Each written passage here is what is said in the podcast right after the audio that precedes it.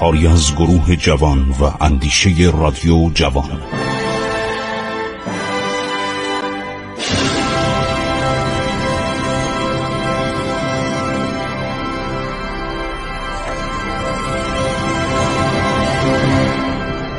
بسم الله الرحمن الرحیم.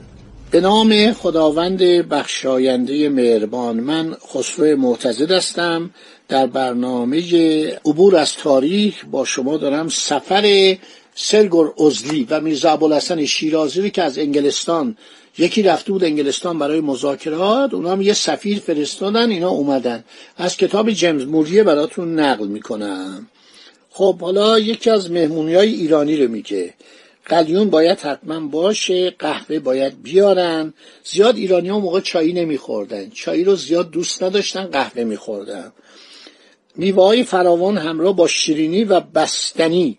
بستنی هم بوده. ما فکر می‌کنیم بستنی رو از روسیه آوردن. ولی این طوری که من دارم می‌بینم این آقای سرگور ازلی و این جیمز موری آدم های بسیار دقیقی هستن. میگه ما بستنی رو قبل از به شام به ما دادن. بعد خوراک آماده شد. امین الدوله کی بوده؟ به اصطلاح حاکم اصفهان بوده که بعد میشه نخست وزیر ایران صدر اعظم ایران. میگه نهار رو به شیوه اروپاییان آماده کرده بودن. برای ما میز گذاشتن صندلی گذاشتن. روی چندین میز رنگ رو رفته و بی آرایش که برخی بلند برخی کوتاه و قوسی شکل بود خوراک های گوناگون را به شیوه پذیرا ایرانی روی هم تلمبار کرده بودند شمار فراوان و گونه گونی خوردنی ها این کار رو دشوار می‌کرد. این اروپایی اینطوری غذا نمی‌خورن. من رفتم مهمان بودم در خانه اینها در لندن. یا در آلمان یا در عرض سوئیس. بسیار غذاهاشون محدوده. باور کنید یه آلمانی ما رو دعوت کرد بود مال یه شرکت عرض شود که فیلم برداری بود گولاش به ما داد. یعنی یک مقداری گوشت پخته و چند تا سیب زمینی و هویج و خیلی ساده حتی سوپ هم نداد. اینا غذاهاشون مثل ما نیست. حالا این انگلیسی نوشته که خورش مرغ رو زیر کباب گذاشته بودن کباب بره. املت رو زیر خورش مرغ خاگینه رو زیر املت و برنج و جزء آن را در زیر همه آنها ریخته بودند. جلوی هر اروپایی یک دست قاشق و چنگال و چاقو و دستمال سفره و یک اشخاب روی میز بود. میگه ایرانیا روی صندلی نشسته بودند. بعضیا پایه بلند بعضیا کوتاه. عرض شود که در میان دره ها مثل که گم شدن. اون اولی مثل که بالای کوه آلپن اینا تو دره هستن. ایرانی بنا به معمول سفره را بر روی زمین میگستراند. در این میان در این مهمانی دهان ایرانی از خوردنی ها و نوشیدنی های دلپسند بسیار دور و تنها انگشتانشان میانجی پیوند میان ایشان و سفره بود. ما رو بعد بردن به دیوانخانه شام بوده. به قدری فانوسای کوچک گذاشته بودن و شمایی که از پی آب کرده ساخته بودن که عرض شود که هوا کاملا روشن بود.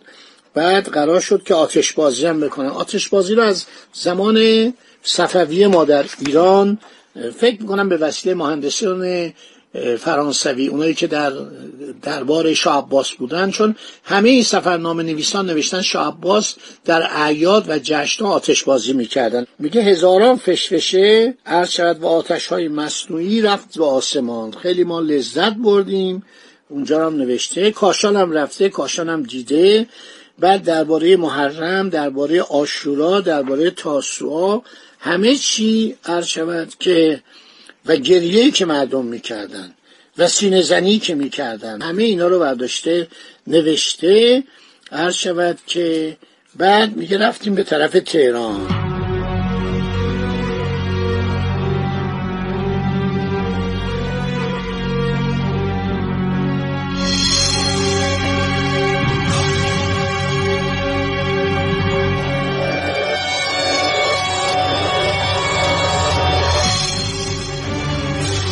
به دروازه شاه عبدالعظیم رسیدیم. در این روز هر روز صبح یک بازار مال فروش ها برپا می شود تو بیابون. میگه چارواداران این جانوران را برای فروش به بازار می آورند. یک به اصطلاح شنبه بازار چهارشنبه بازار دوشنبه بازار هست. فروشندگان کالاهای گوناگون را در دکانهای موقتی یا چادرها میفروشند این از زمان صفویه بوده.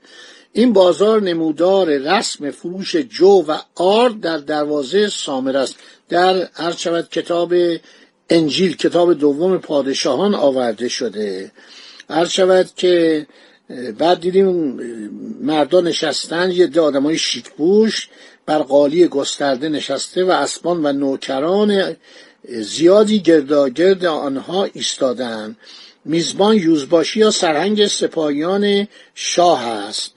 بعد میگه اینا اومدن و خیلی به ما محبت کردن و پذیرایی می‌کردن و هر شود صبح زود رفته بودن نشسته بودن. بعد سوارکاری ایرانیا رو تعریف می‌کنه. مسائل مختلفی رو میگه. هر شود که در مسائل مختلف یه نکته جالبی میگه. در فصل زمستان میگه پزشکان ما کوشیدن واکسیناسیون رو به ایران نیان نشان دهد. کوشش های آنان در آغاز بسیار موفقیت آمیز بود. اما با مخالفت حکیمان حکیم باشیان ایران و توجه ناچیزه حاکمان کشور این کارها کمابیش بی اثر شد. پزشکان که مایه آبل گاوی را از قسطنطنیه فراهم کرده بودند در تهران با چنان توفیق به کار پرداختند که در یک ماه 300 کودک را واکسن زدند. این مسئله خیلی مهمه. توجه کنید. هر شود خانه های پزشکان ما پیوسته از زنانی که کودکان خود را آورده بودند پر می‌شد. این آگاهی داشت در سراسر تهران گسترش میافت که ناگهان خود حکومت جلو آن را گرفت. چرا این کار کردن؟ معلوم نیست. حکیم باشه رفتن گفتن آقا این کار درست نیستش. برای اینکه اون موقع آبله خیلی ایرانیا رو صورتشون رو مجدر می‌کرد. عرض شود به صورت سوراخ سوراخ در میاد و باعث کوریشون می‌شد. آبله بیماری خیلی وحشتناکی در ایران بود. میگه گفتن که زنان لازم نیست به پزشکان مراجعه کنن. فراشان شاه این حرف زدن. بعد گفتن اگر مردم تهران بخوان کودکانشان را واکسن بزنند باید پدران آنان را بیاورند نه مادران. با اینکه بیماری آبله همه ساله شماری از ایرانیان را که هنوز درمانی برای آن نیافتن می‌کشد آنان به جای اینکه با پذیرش شیوه نو کودکانشان را بهبود بخشند به دستورهای پزشکی خودشان چسبیده از آن شیوه ها سخت پشتیبانی می‌کنند. کمابیش همه کودکانی که پزشکان ما آنها را واکسینه کردن از خانوادهای تویدست بودند. اینان از دریافت کمک های رایگان پزشکی شادمان بودند ولی پزشکان ما را بهتر می‌دانستند.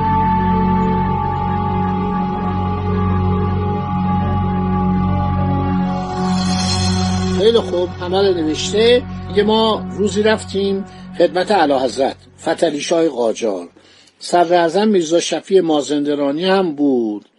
شاه پس از چرب زبانی بسیار به ایلچی گفت از زبان وزیران شنیدیم که در انگلیس شیوه های گوناگونی برای افزایش درآمد کشور هست که ایرانیان از آنها سخت بیخبرند.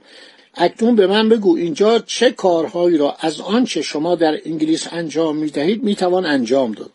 ایلچی پاسخ داد؟ یکی از کارهایی که به نظر من برای مردم علا حضرت و خزانه علا حضرت سودمند است بنیان نهادن اداره پست برای بردن نامه هاست.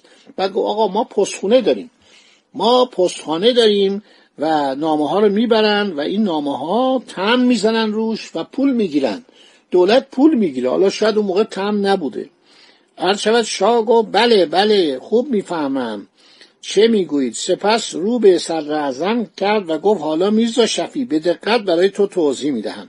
به مثل تو یک طرف مکاتبه در اصفهان داری. البته نمی‌توانی هر بار که می‌خوای نامه ای برای بفرستی ده تومان به یک قاصد بدهی و در هنگامی که کار فوری باشد ناچار این کار را بکنی. اما اگر بتوانی که هر روز برای او نامه بفرستی که پست این امکان را برای تو فراهم می کند و می توانی پیوسته نامه بفرستی و کارهای تو به خوبی رو به شود این یک سودش. اما سود مادیش نه که می‌گویم دویست نامه قرار است به اصفهان فرستاده شود که پست از هر نامه یک قران بگیرد. یک ریال. میگه تو متنم نوشی یک ریال. حالا از اینجا تا اصفهان نزدیک ده منزل است. مردانی که منزل به منزل این دویست نامه را می‌برند در هر منزل به دریافت یک ریال راضی هستند.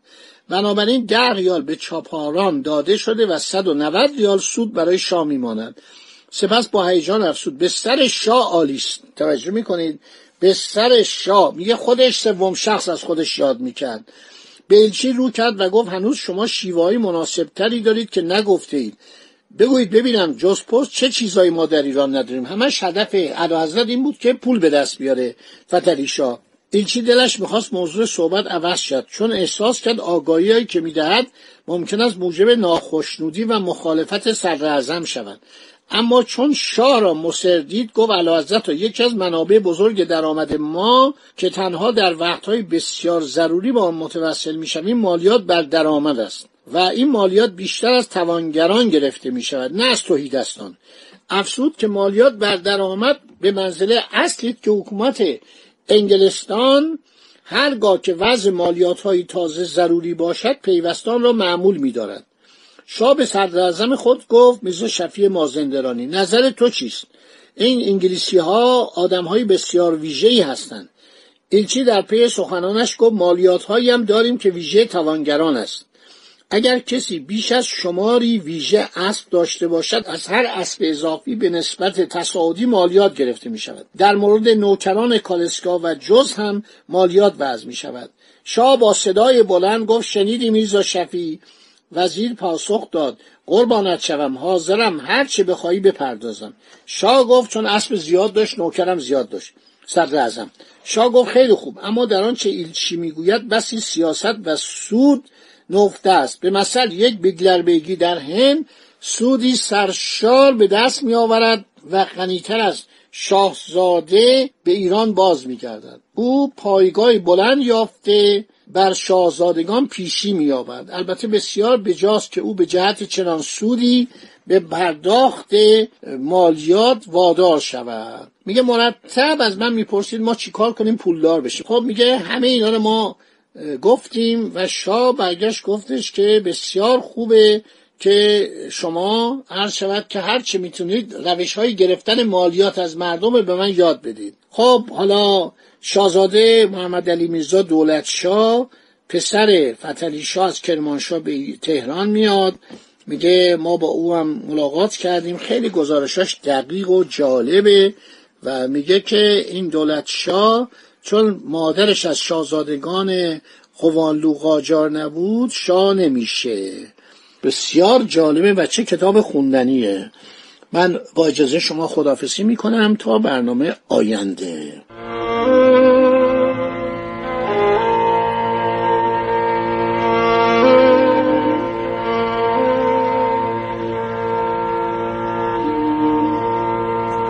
عبور از تاریخ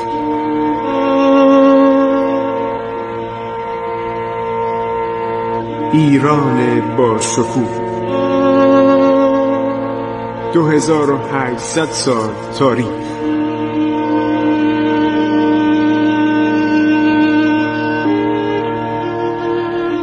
سرگذشت ایران ما به روایت خسرو معتزد.